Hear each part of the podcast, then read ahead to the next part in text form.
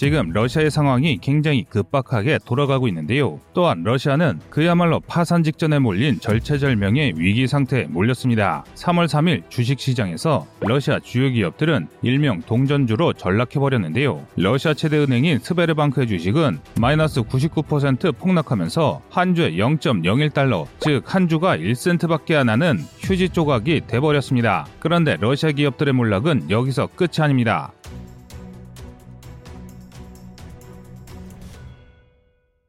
러시아 최대 석유 기업인 로스네프트의 주가도 마이너스 90%, 노르드 스트림2를 담당했던 천연가스 회사 가즈프롬도 마이너스 99.8%로 폭락하면서 그야말로 모든 기업이 폭삭 주저앉았습니다. 이로 인해 러시아는 사상 최악의 경제 위기를 맞게 되는데요. 로이터에 따르면 러시아가 국제 부채를 상환할 능력을 잃어버려 디폴트 상태에 빠질 것이라고 경고했습니다. 이제 러시아 경제는 여태껏 러시아가 겪었던 모든 경제 위기보다 더 심각한 단계로 등극했음을 알 수 있는데요. 이런 경제 위기의 결과 러시아의 신용 등급마저 최악으로 떨어졌습니다. 세계 3대 신용평가 회사인 피치는 지난 2일 러시아의 신용 등급을 triple B 등급에서 B 단계로 3단계 격하시키면서 부정적 관찰 대상으로 평가했는데요. 쉽게 말해 투자할 수 있는 신용 등급이 있는 상태에서 투자 위험이 매우 큰 정크 등급으로 떨어진 것입니다. JP 모건 S&P에 비해 신용 등급 점수를 좋게 평가하는 피치에서 이런 평가 가 나왔다는 것은 러시아에게 심각한 경제적 결함이 있다는 것을 방증하는 것이나 다름없습니다. 그럼에도 러시아는 반성과 전쟁 중단은커녕 자신들의 현실을 숨기기 급급하며 내부를 강력하게 통제하고 있는데요. 러시아는 가짜 뉴스를 전파하는 사람들에게 징역 15년을 선고할 것을 제안하며 내부 언론을 통제하기 시작했습니다. 현재 러시아는 평화 시위를 하는 러시아 내 시민들을 가짜 뉴스를 전파하는 범죄자로 몰고 있는 상황인데요. 심지어 90세 할머니가 반전 시위를 했다는 이유로